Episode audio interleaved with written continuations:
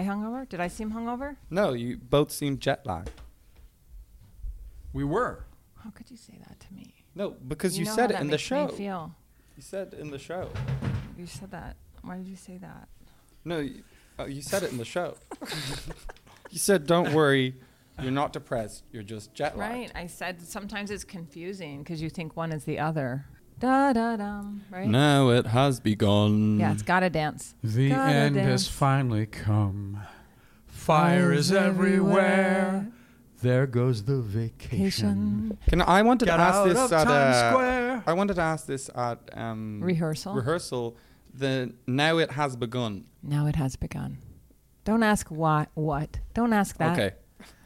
Are you gonna say what has begun? Well, I mean, I think it's in reference to a few things. Oh, like what? Why don't you tell what us? things? Well, I mean, I thought maybe, and I'm on the spot now, but like it's happening now. Like uh, there's fires everywhere, Indonesia, earthquakes, everything. It's going on right Let me now. ask the author. There's yes, an that's immediate- it. That's, it. what now means, Killian. Yes, that is the That's meaning it. of now. Now it has begun. the end has finally come. Fires everywhere. I've lost my vacation. No, we it have to run out of Times. Square, like like they uh, they do in all the this, end has like they do in all the Spider-Man movies, like they do in all the Fires everywhere. you know all the Superman movies. Running out of Times Square because the buildings are falling down. Right, the neon's exploding. People are screaming. Well, I had it stuck in my head for about two days. So That's a thank you. very good sign. It's got a little hook there. Now it has begun. Get out of Times Square. Go home. Go, go right home at once. Turn off your AC. Find water for your tree. That's really sad. A sad moment with the tree. Tourists, we are tourists, we are everywhere. Tourists against Donald Trump. Will you start the show? Yeah, All right, let's, let's, let's do, do it. I'm ready. That was a good warm up.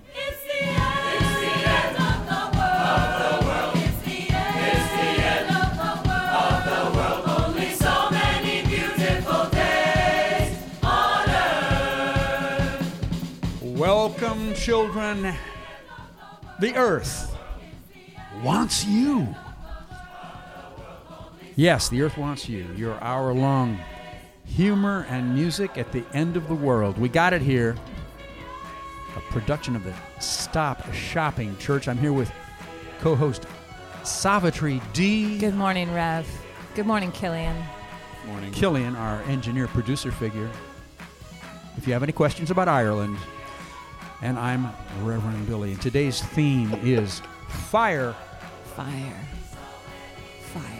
fire Fire. is everywhere.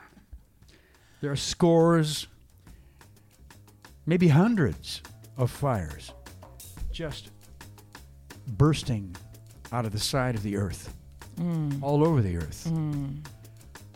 Lots of, lots of tragic loss of life, loss of homes. And we have come, the feeling I'm getting from people, uh, just talking to people, friends, strangers on the street. We just have lots of folks who are, are, who are saying now it has begun.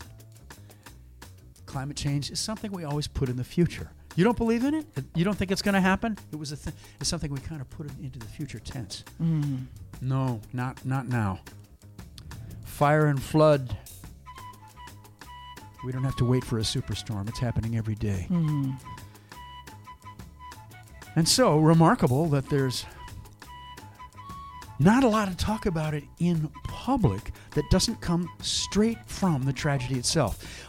Well, if, if, the, if the tragedy happens, then suddenly you've got somebody with a microphone looking into a camera in front of it saying, well, you know, we have three missing people here in Tuscaloosa. But uh, don't you think there should be an Oprah for the earth right now? There Well, what be- I'm struck by is how fatalistic people already are. People who never actually went through the process of trying to change or work on it or, you know, alter their relationship to the earth went immediately from not really thinking about climate change to saying it's too late. And They skipped a couple as steps. far as I know, there were a couple of decades in there. I mean, there were for me. Where there was uh, work to be done and things to do. You know, the New York Times had a recent Times magazine that was devoted entirely to the, the problem of climate change. And I don't know if many of you read it, but it's fatalistic. It basically says it's too late. Um, The Times could have done more, by the way. oh yeah, You know, the, the bit. major newspaper that that really tried, I think, is the Guardian, yeah, coming out of England. I agree. Uh, And of course, individuals in every institution have tried and will continue to try, just as we will. Uh, but it's going to take more than individuals, obviously. Dr. Um, Hansen uh, tells us now that I think the problem is chauvinism, right? I, I- again, I just go back to human chauvinism over and over, and, and our inability to see the picture except with ourselves in the very center Mm, of it. And mm. I, it, it's so frustrating. You know, it, you read these articles about climate change, and they're just about how to save humans. And I think, well, gosh, guys, you know, even if we can't save humans at this point, there's a lot of other life to save. the project of the modern city is to get away from nature. The idea of safety, the idea of power, the idea of good looks, the idea of wealth, all of that relates to getting out. You don't want to be a country guy. You don't want to be a rube. You know what? You don't That want to have have dirt been on your true. fingernails. That may have been true at one time, but now cities are the way to save the earth. Living together and close together is much better for the earth. If, if all the people moved off the land and lived in towns and cities, we'd be a lot better off because as soon as humans leave the land, it starts to heal. Well, now you're reciting a theory that I hope is adopted. But it's a little bit of it's rosy thinking. It's futuristic, radical thinking, and that's that's good. That's what you are. That's what I am. Amen. That's yeah, what we nobody are. Nobody ever called me an optimist, but they called me other names. Well, now that we're really ready, now that we've set our mood, people, you know what time it is? Let's go straight to the real deal. Cheer It's up. the news from the natural world. Savitri D, take it away. Hello, friends. I'm Savitri D. Welcome to News from the Natural World. The U.S. Centers for Disease Control and Prevention reported a tripling of the number of diseases caused by mosquitoes, tick, and flea bites. From 27,000 cases in 2004 to 96,000 cases in 2016. Cases of tick related illnesses doubled in this period, accounting for 77% of all vector borne diseases. Uh, CDC officials not mentioning the word climate change attributed this spike partly to rising temperatures.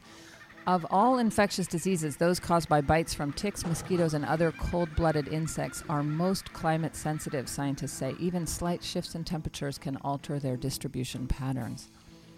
The Trump administration has rescinded an Obama era ban on the use of pesticides linked to declining bee populations Oh. and the cultivation of genetically modified crops in dozens of national wildlife refuges. Um, refuges. That word sounds odd to me. Suddenly, it sounds odd. Yeah. Refuge. Refuge. yeah, I just interesting where farming is permitted. Ebola is suspected to have caused as many as 33 deaths during the latest outbreak of the virus in the Democratic Republic of Congo. 13 cases of the Ebola virus were confirmed across northeastern North Kivu province and neighboring Ituri province, with another 30 probable cases registered. Almost 900 contacts, meaning people who have come into contact with an infected person, have been registered by the health ministry there in the DRC. California's Carr fire may have unleashed the most intense fire tornado ever observed in the U.S. The Carr fire unleashed a fiery vortex with winds of at least 143 miles per hour. The fire nados. That's right, the Mm. equivalent of an EF3 tornado. That's a big tornado, people. Plastics, ranging from construction materials to plastic bags, release the greenhouse gases methane and ethylene after being exposed to sunlight and beginning to degrade. Our results, scientists say, show that plastics represent a heretofore unrecognized source of climate relevant trace gases that are expected to increase as more plastic is produced and accumulated in the environment. Great. Uh, Novartis, Sanofi, and other drug Oh. companies are preparing for Brexit by stockpiling their medicines. Sanofi, the world's lead supplier of insulin, will soon have a 14 week supply of its drugs stored in the UK. Sanofi is confident that its contingency plans will ensure that people in the UK can access the treatments they need after the UK leaves the EU. Interesting to think about that. Drug makers are preparing for what's called a no deal Brexit, where the UK will no longer be subject to EU law, but will not have finalized future trade deals with European countries, meaning there may be delays or barriers to cross border transactions for drugs and other goods. Never thought about that, did you? Drugs. According to Reuters, over 2,600 drugs go through at least one manufacturing stage in England, and each month 45 million patients packs 45 million patient packs move from the UK to other European countries. So this is a lot of medicine that's tied up in Brexit. I never thought about that. And people have doses, and they have they have schedules. German police have warned people living in the states of Saxony-Anhalt and Saxony that low water levels in the Elbe River are uncovering deadly treasures in multiple locations. 22 grenades, mines, or other types of explosives have been found this year. Grit Merker, a spokeswoman for Saxony Anhalt police, said the authorities ascribe that to low water levels. That's pretty clear. The most destructive war in human history, the remnants of battle still litter the country. From the air alone, British and American air forces dropped 2.7 million tons of bombs on Germany between 1940 and 1945. Uh, and that is before ground ca- combat is taken into account. It is estimated there are around 100,000 unexploded bombs buried around Germany, each with deadly potential. And of course, the current drought is uncovering many of them in those riverbeds. A combination of wildfires raging north of San Francisco, which already has consumed an area almost as big as Los Angeles, is now the biggest fire in California history, the Mendocino Complex fire. Just 30% contained uh, expected to be contained in the next couple of weeks or a month. Plastic bag sales have plummeted by 86% in England's big seven supermarkets since the introduction of the 5p plastic bag charge in 2015. 86% reduction, guys. It works. New government data shows that consumers in those stores bought nearly a quarter fewer plastic, plastic bags last year, a dip of around 300 million bags. This is equivalent to just 19 bags per person in England, compared to 140 bags since the government introduced a 5p charge. Mm. Okay, all those numbers, let me just tell you what they add up to a reduction of 86%. That means uh, hundreds of millions of bags not out there in the, ocean, in the ocean, in the trees, in the bellies of birds and whales. This year, porters working on Mount Everest, you've heard of it, the tallest mountain in the world, yes. schlepped 28,000 pounds of human waste human waste. I don't mean they're trash people. I mean their body trash, okay? Human waste down to a nearby dumping site. So, that's terrible. Uh, Takes the romance out of the mountain. Climbing. World's insect humans just get out. Get stop yes. going to those places. Humans, Le- stop leave, it. Stop leave, it. Leave the earth alone. World's insectivorous birds eat 400 to 500 million metric tons 500 million metric tons of beetles, flies, ants, moths, aphids, grasshoppers, crickets, and other arthropods per year, according to a review of 103 previous studies. The global population of insectivorous birds annually consumes as much energy as a megacity the size of New York. They get this energy by capturing billions of potentially harmful herbivorous insects and other arthropods. You see how this is the chauvinism I'm describing to you. At the end, they turn this into something about human needs. So the problem with the insects and why we want the birds to eat them is because they eat our crops if the birds don't eat them. That's not. It's not about us. Get out of there. Also, humans. the example of how much energy they are. Yes. Is New York. Let's start noticing our human chauvinism. The European heat wave of 2003 is estimated to have killed at least 30,000 people. Some figures put the total as high as 70,000. Of the 15,000 who died in France, 1,300 were under the age of 64. Now, listen, I bring this up because Europe is in a heat wave now, and this time next year, we'll be talking about how many people died. In Vancouver, two protesters were arrested Wednesday morning at a rally about the impact that the Kinder Morgan pipeline expansion might have on the survival of the southern resident killer whales mm. off British Columbia's southwest coast. More about them later. The rally drew a crowd of 40. Ruth Campbell and Noah Edwards joined more than 210 people who've been arrested this year for blocking access to Kinder Morgan's marine terminal. How many was that again? 210 people have been arrested mm, blocking mm. that. Uh, southern resident killer whales are doomed for extinction if Kinder Morgan goes through, said Campbell, who, one of the women arrested. Somebody has to speak for these animals. Um, please keep going, activists. We're going to try more and more here at the Earth Wants You to talk about the activism that is happening around the world to stop climate change and to, yeah, take humans out of the center of the story. Using artificial intelligence to analyze 22 billion data points from satellite tracking devices on fishing vessels, U.S. researchers have discovered that 97% of high seas fishing is controlled by wealthier nations, a finding that sheds light on the uneven distribution of increasingly scarce marine resources. Nothing new here. That has been the story of the oceans for hundreds of years. And why do you think Europe is deforested? Because they built those boats to go out there and control the oceans, and they have ever since. California's Death Valley just broke its own record for hottest month on Earth since record keeping began. The desert region averaged 108 degrees last month, a half degree increase from its record average in July 2017. The normal high temperature for Death Valley reaches 116 degrees, but last month temps hit a high of at least 120 degrees on 21 consecutive days. Between July 24th and 27th, the temperature climbed to 127 degrees. Wow, that is really hot. Yikes. And finally, The final item final, of the day. final. I'm glad to be back in New York City. How about you?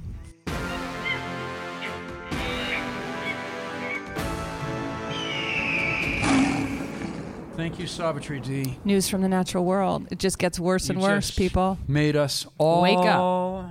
very depressed. No, don't be depressed. Listen, you know, Be alive. uh, this here's a th- this is a pleasant item about the about the uh, you were talking about the uh, the aphids and the Yeah, the insectivorous birds and the arthropods. Yeah, go ahead.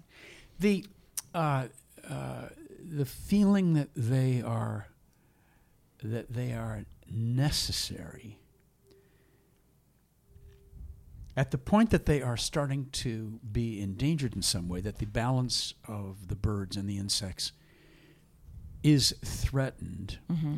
then suddenly we have a consciousness of the the ecological balance of the of that whole Right. cycle Sure. and of course, we're sitting in that cycle. Mm-hmm. Now, is that always the way it will be? Is that that's just a continuing thing? Well, when it's ex- endangered, we throw light on it and we study it, and it becomes something that more people know about. Well, I mean, there are situations. For instance, we know that whales need krill, right? We we talk about the need for whales. mm-hmm. w- We talk about whales living without it affecting humans, right? It's an emotional thing, right? We want the whales to live. We want the whales to survive. We don't want the whales to be extinct. But that's not because we need the whales, right? In the same way that what this scientific report is saying, like, hey guys, we got to take care of the birds because they take care of the insects who take care of the crops, and that makes us eat. And we, you're right that we do see the the um, the cycle, the circularity, the balance of the ecosystems there. But I do think w- we have to take ourselves out of that story. We have to care about the birds for their own sake, not Well, just what- what because you our crops that? are threatened. What do you call that? What do you call that when the emotions of the earth, quite independent of this chief predator's predator's opinion, but the, the emotions of the earth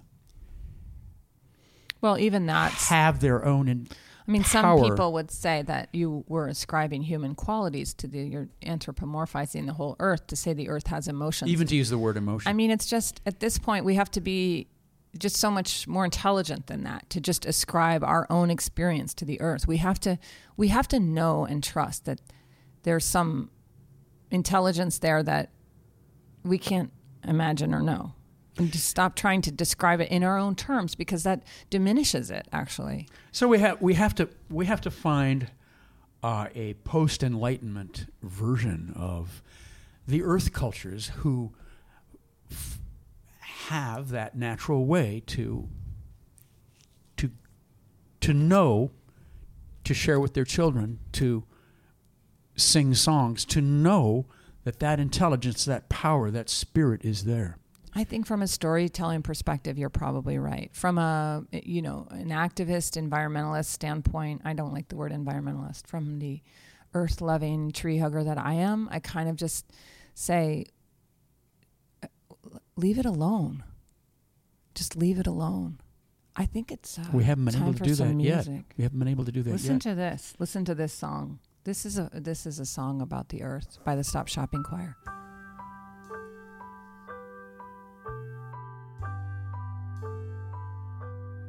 When We're wondering what to do. Apocalypse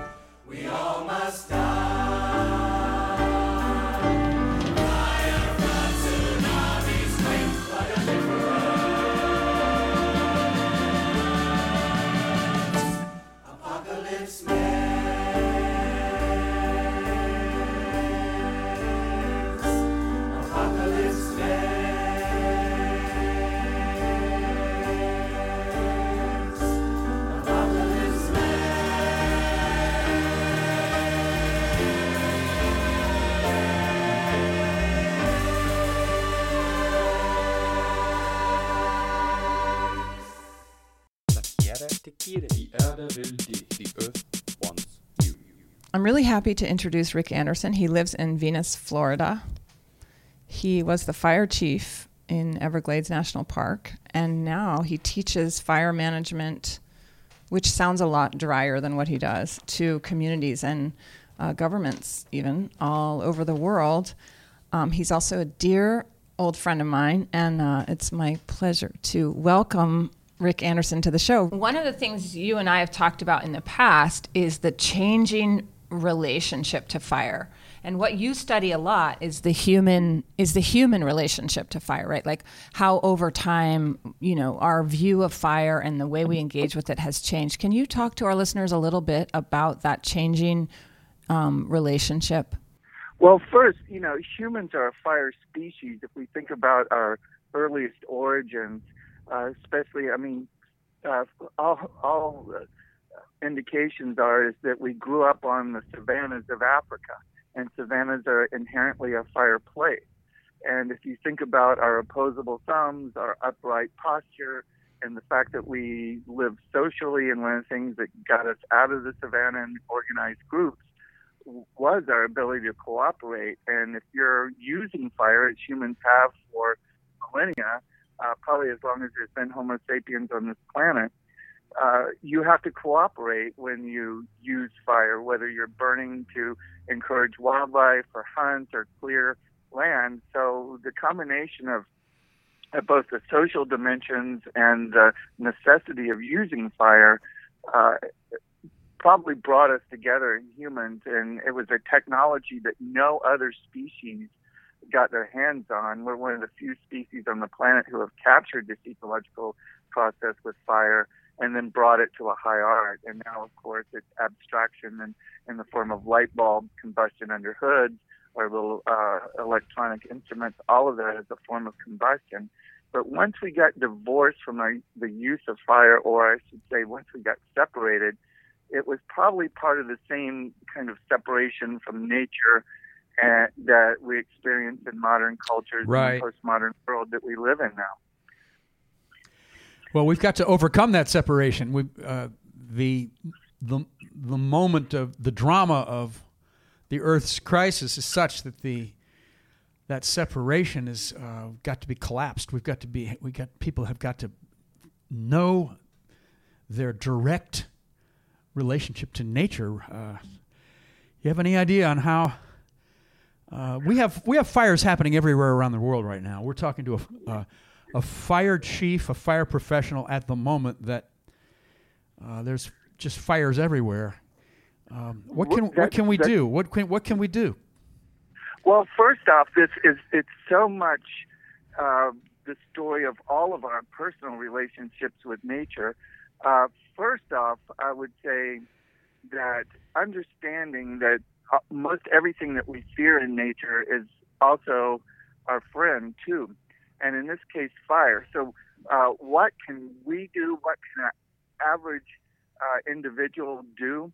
Uh, we have solutions, uh, and one of those solutions, uh, at least uh, speaking specifically with fire, is that we have the skilled professionals on the landscape uh, right now who can use fire, who can use fire in a responsible way, not on the driest, windiest days like what's happening in California and many of the western states right now, where we've uh, we've we've taken fire out of the hands of people and we put it into the hands of technocrats and professionals.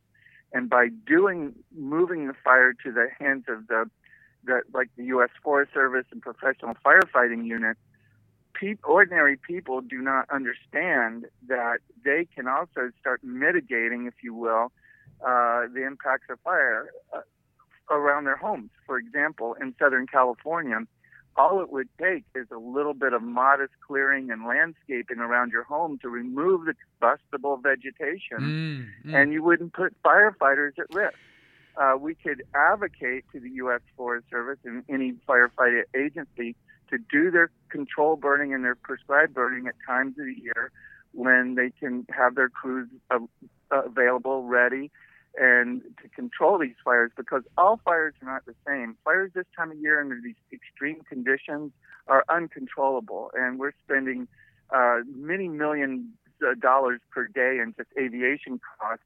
And just like a feudal war on drugs or you name it, we are not doing a very good job once we start amplifying the war effort on fire Mm. and where we can take more of guerrilla tactics, if you will, or more homeopathic tactics by burning the forest, because almost all forests in North America are adapted to some kind of fire, but they're not adapted to these extreme fire events that both climate change, long-term drought, and the whole legacy of putting out fires for many, many, many decades has left us in a situation where all the dry brush and all the dry vegetation that used to be burned off by Native Americans and our pioneer ancestors to reduce their fuel loads, we've literally loved our forests to death by suppressing fire, Mm. Ah. believing from a European forestry point of view that uh, a scorch on a tree was a bad thing, uh,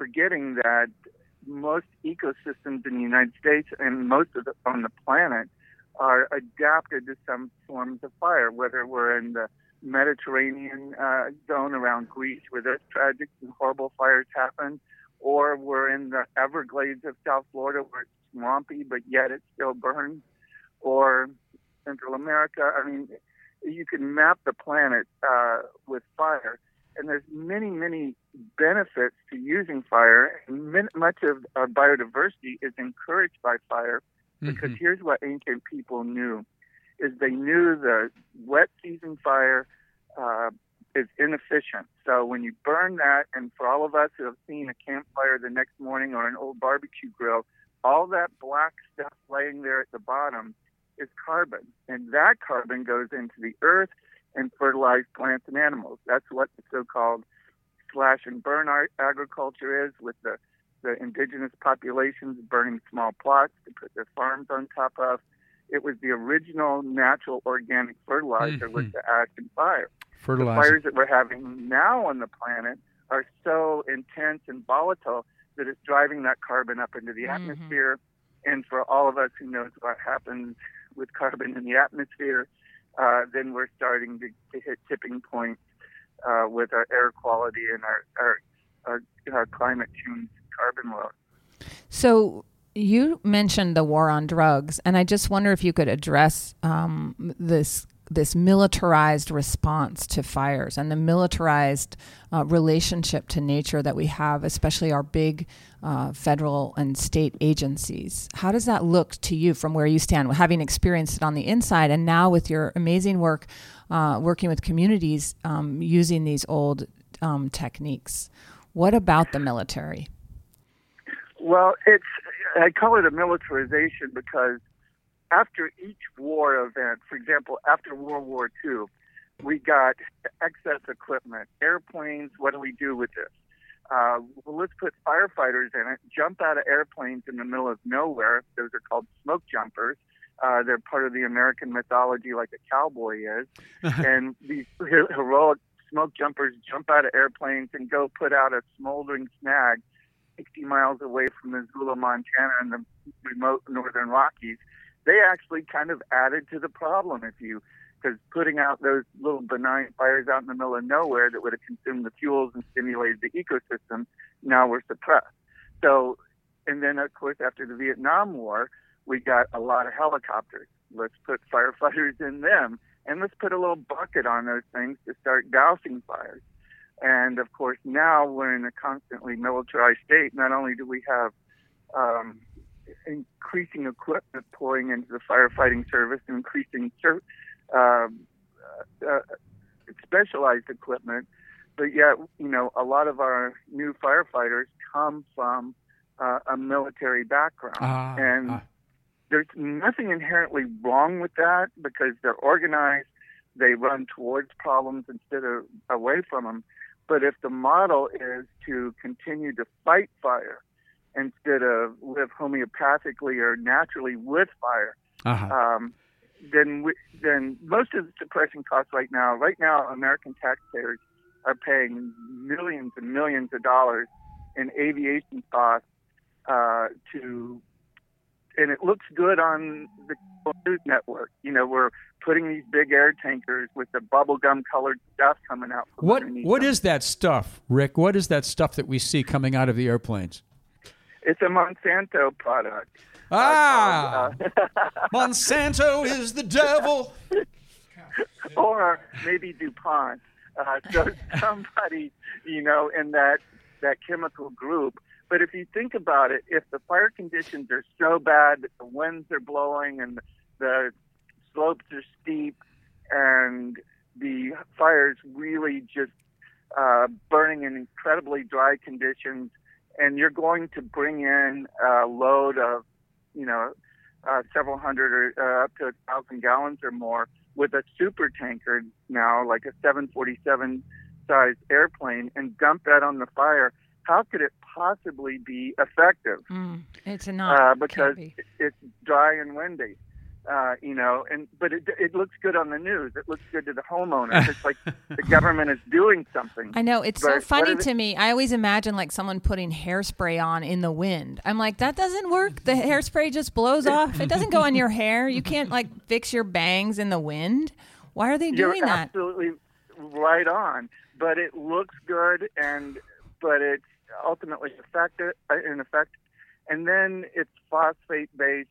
It's ending up in streams and watersheds. Uh huh. um, the stuff is getting a little more benign. But for example, in the Everglades, because we were such a large wetland, we would not use it, even though that sometimes we'd have fires threatening Miami.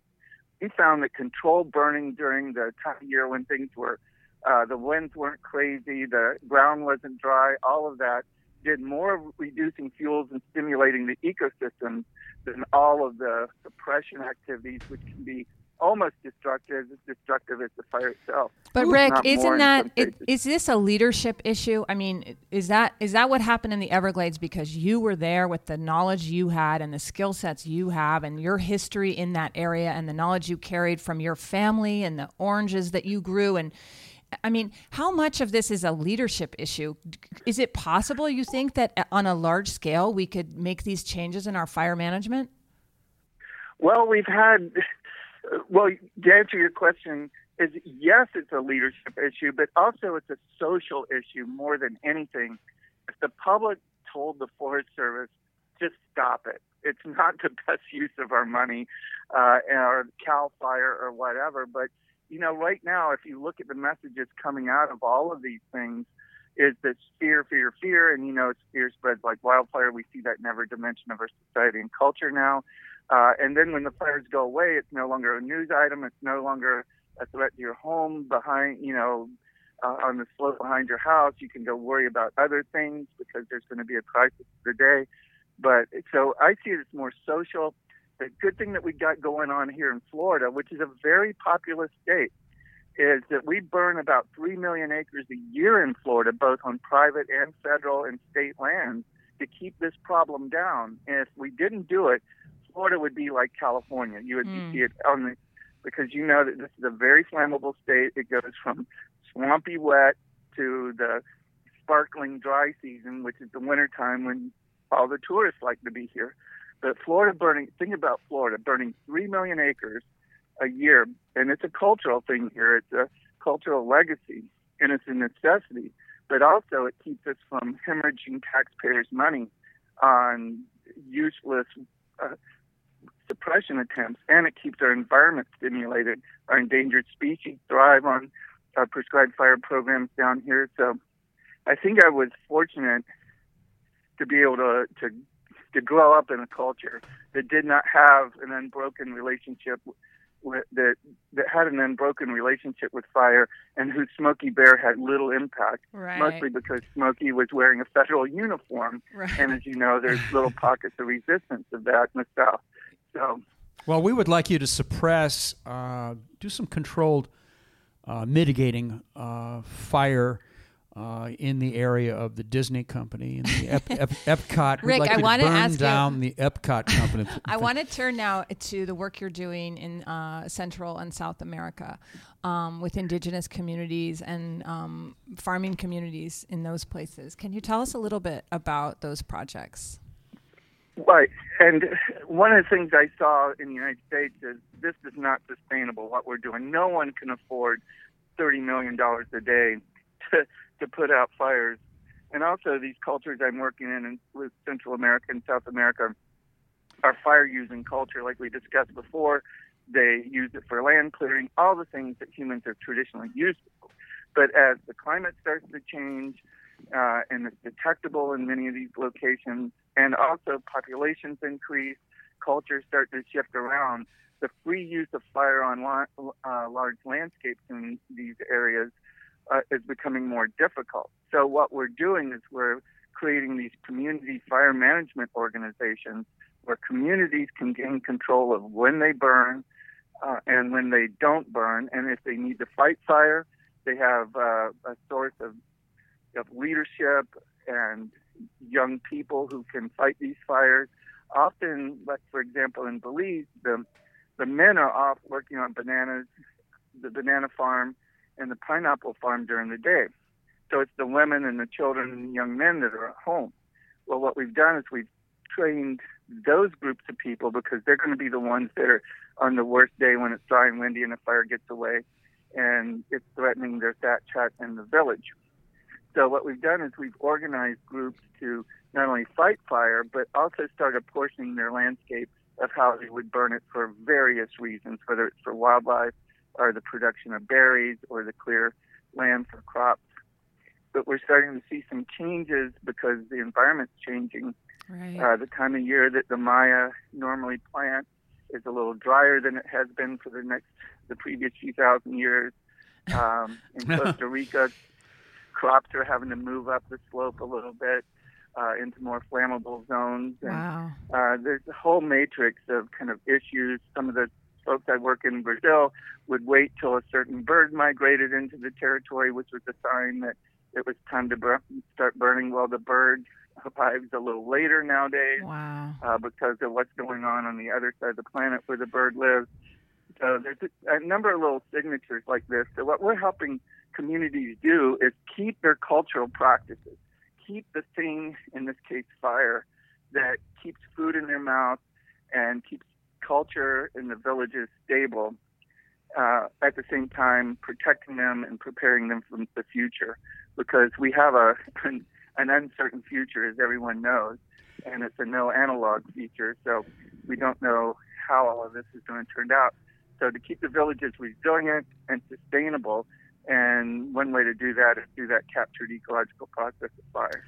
Well, Rick Anderson, Wow. your uh, the way you talk, ab- the the the honoring and uh, readjusting, but basically keeping keeping the faith of your native culture uh, in this time of change. I think that uh, we may have just given our listeners some hope that they Yes. didn't have before. Really, mean, I agree. Thank you so much, Rick, for your for your uh, your teaching today, and also for the work you do. Um, it's so helpful to hear this from someone who knows so much and so deeply uh, on this subject. thank you for being with Well, us today, the- Rick. Well, that's the beauty of fire. It's, it's both humbling and we don't have all the answers. And to lose this powerful ecological process to technology and, if you will, war on uh, casualty of the war on nature would make us less human. Oh, that's great. Thanks a lot, Rick. Thank you so much. Have a great day. La tierra te quiere. The earth will dig. The earth wants you. Wow. Rick always teaches me so much. You know, I've known him 30 years and we lived together in Montana. And uh, even then, he was just, he knew everything about the forest. There's no division between uh, Rick's, um, you know, government work, his uh, his traveling around and consulting, and his poetry. I know. You know, there's no. Uh, Well, he's a real Southerner that way, I have to say. Uh-huh. And his uh, his father was the same way. I met his father, Trooper Tom, and Trooper Tom was famous for his aphorisms. He he once told me, "Well, you can't expect to soar with the eagles if you're up all night hooting with the owls," which is true. that's a lesson that I can Thank learn. Thank you, Trooper Tom. Trooper Tom, thank you so much. The highway was named after him. It was Trooper Tom Highway. Well, anyway, thank you, Rick Anderson. We'll have you back. More from Rick Anderson soon, I hope. And right now, uh, let's turn to a beautiful song from Tim Buckley, Song of the Siren.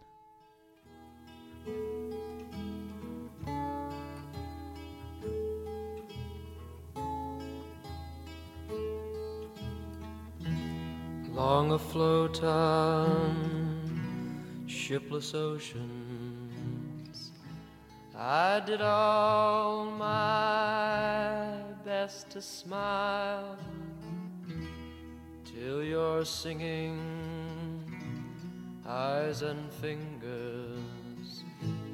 drew me loving to your isle. And you sang sail to me sail to me let me enfold you. Here i am here i am waiting to hold you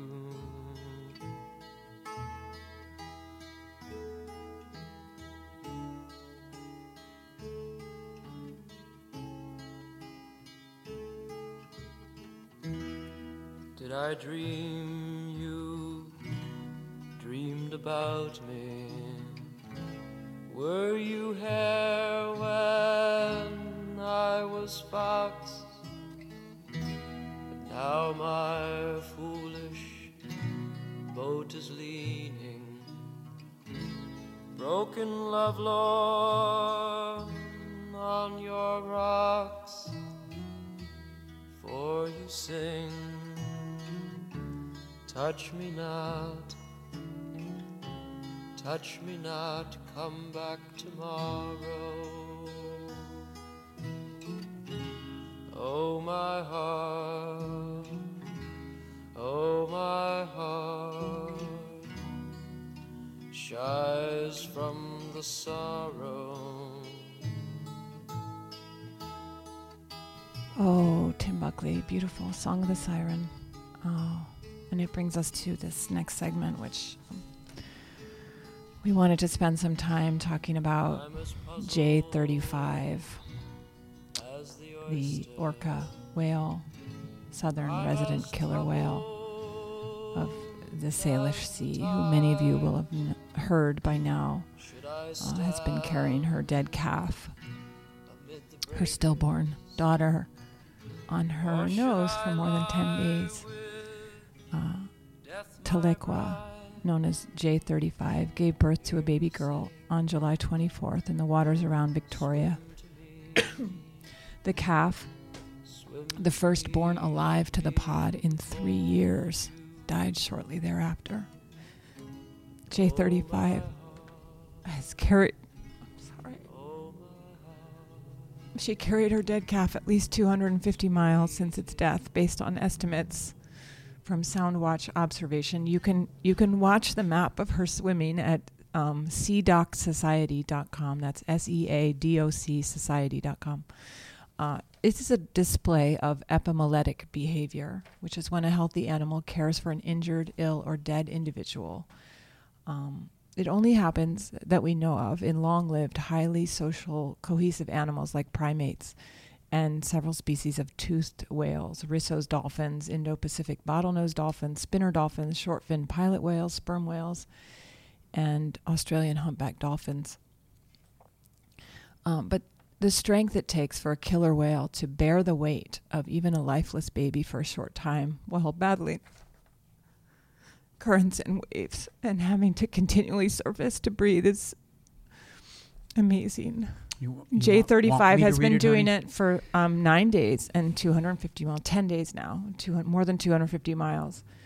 Um, so yes, that we're on the tenth day now, and uh, they have passed the child around in the pod. Um, but I think what's remarkable and what should be noted here is that how threatened those animals are. Um, the number of southern resident killer whales has fallen to an all time low of 75 whales in three different pods. They've been recognized as endangered since 2001. Uh, the greatest threats to these southern resident killer whales, orcas, are the reduction in prey, contaminants, acoustic and physical disturbances, and exposures to toxic spills. Uh, their population is built on a matrilineal system. These strong hierarchical groups of individuals are connected by maternal descent. Each matriline consists of a female, her sons and daughters, and the offspring of her daughters. Oh, I just can't. It's there. All right. Averaging anywhere from 1 to 17 individuals and 1 to 5 generations within each of these matrilines. Matrilines. Pods are groups of matrilines that share a maternal ancestor, in which the southern residents consist of three pods. The number of individual changes, the number of individuals changes due to the births and the deaths. So, uh, this stillborn calf was the first calf born alive in three years. And here are the sounds of that pod.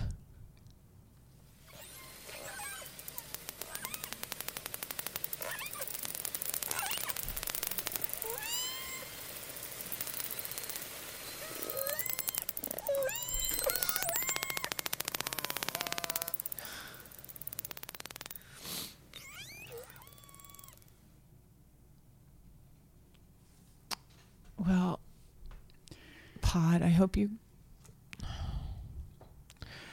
The mother who feels that the life of of of her daughter is is suddenly over and cannot believe it.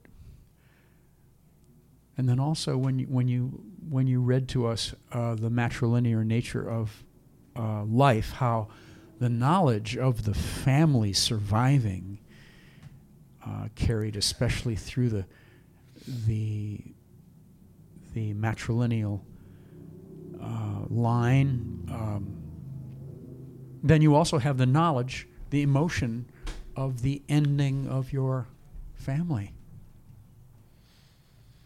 the ending of life as you know it. Right, and um, it's you know this pod is having a hard time, and it doesn't look great for them.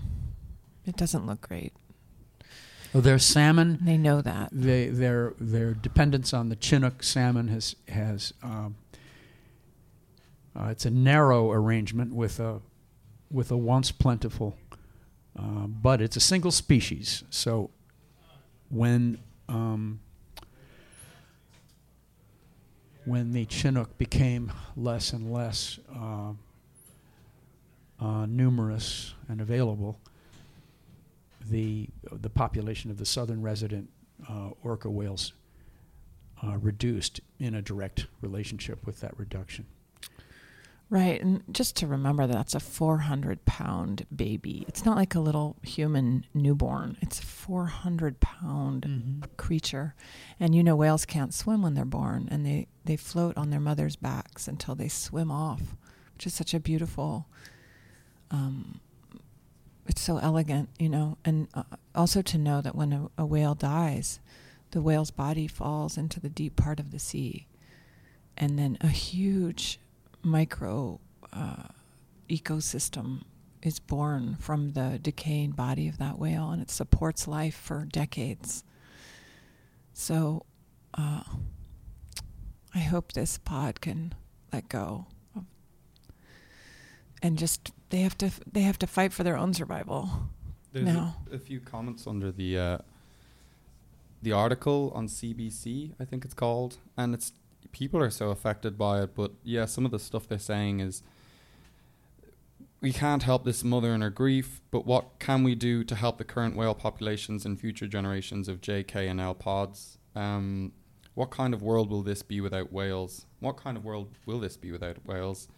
Someone wrote, "It's a protest. Orcas are trying to tell us this is your fault."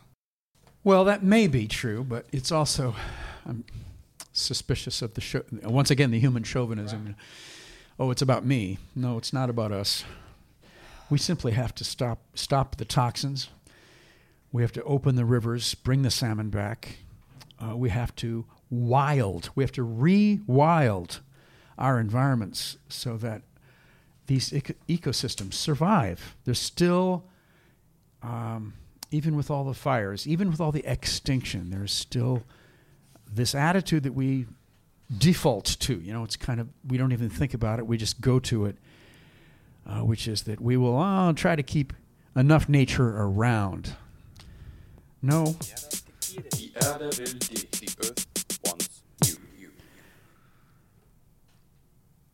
and it's time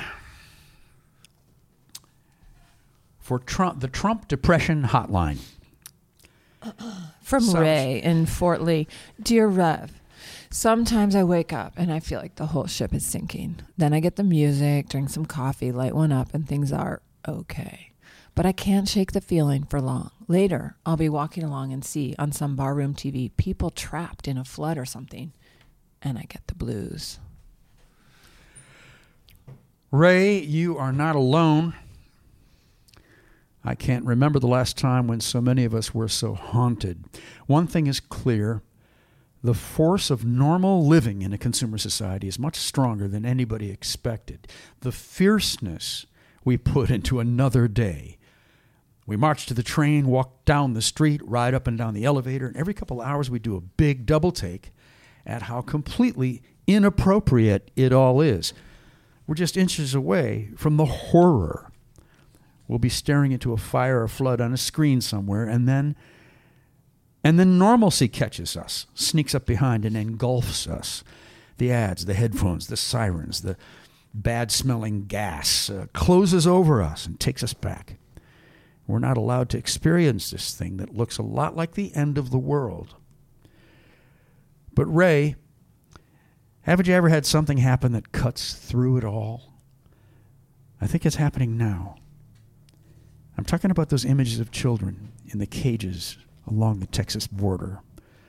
Those eyes staring through the spaces between the metal have circled the world like the hoses and dogs in Birmingham in 1958. The shocked love in their eyes comes through the bars and beams into us like an ancient language. Suddenly, our deadly normal life is powerless. We feel like there's something we must do. We know that. We're absolutely sure of it. We start walking faster. Okay, and from Molly. Another letter? Clinton Hill. Hi, Billy. I saw an event listing on Facebook for an immigrant rights rally at Federal Plaza the other day. Demonstrators were asked to bring one item that they would pack in their suitcase if they were being deported. I couldn't make the rally. I had to work, but it got me thinking about priorities. I own so much junk.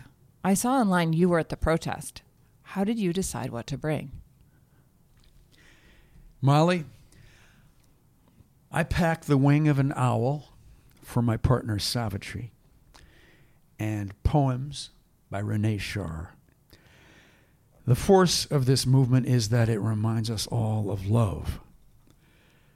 Emma Goldman said, Love is the molder of destiny. Love is stronger than laws. What are the small sacred objects you give your loved ones at the point that she or he is taken from you? One of the things in that suitcase is revolution. Right on. Thanks, Rev. Well, these these uh, these are letters that came from you. In this case, Ray from Fort Lee and Molly from where? Clinton Hill. Hill.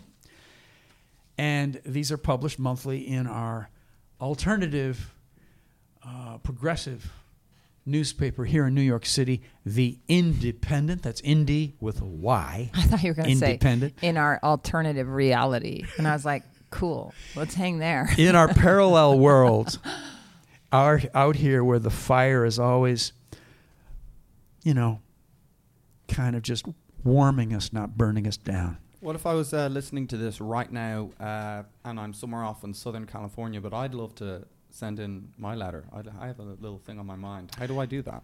Please send your letter to the Church of Stop Shopping, Post Office Box 1556, Canal Street Station.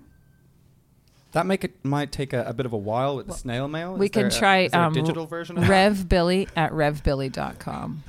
Revbilly at revbilly.com. We want to hear from you, listeners. But isn't that kind of romantic to send it to a, like a snail mail to a real post office? Yeah. Canal Street Station, New York, New York, 10013. For Don't those forget of to you put a stamp on it. Thank you. well, today, meditating on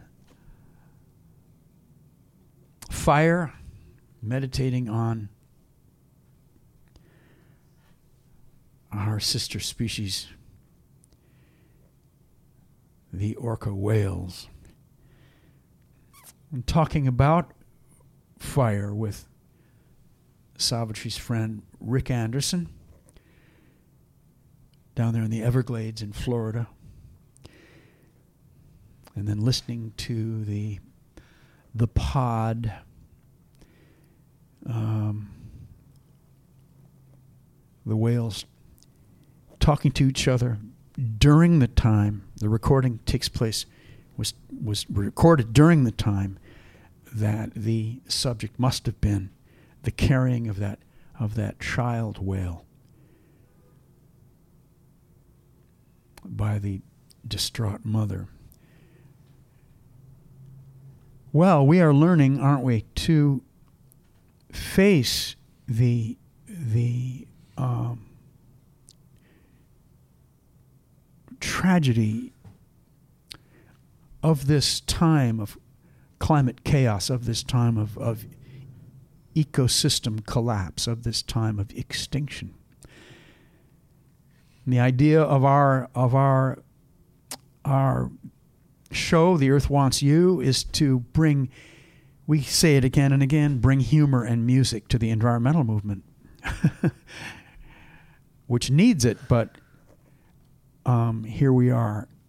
Um, the fires around the world, especially in Greece and in California, um, taking lives, uh, destroying families, um, their homes, um, the the feeling of loss. Um,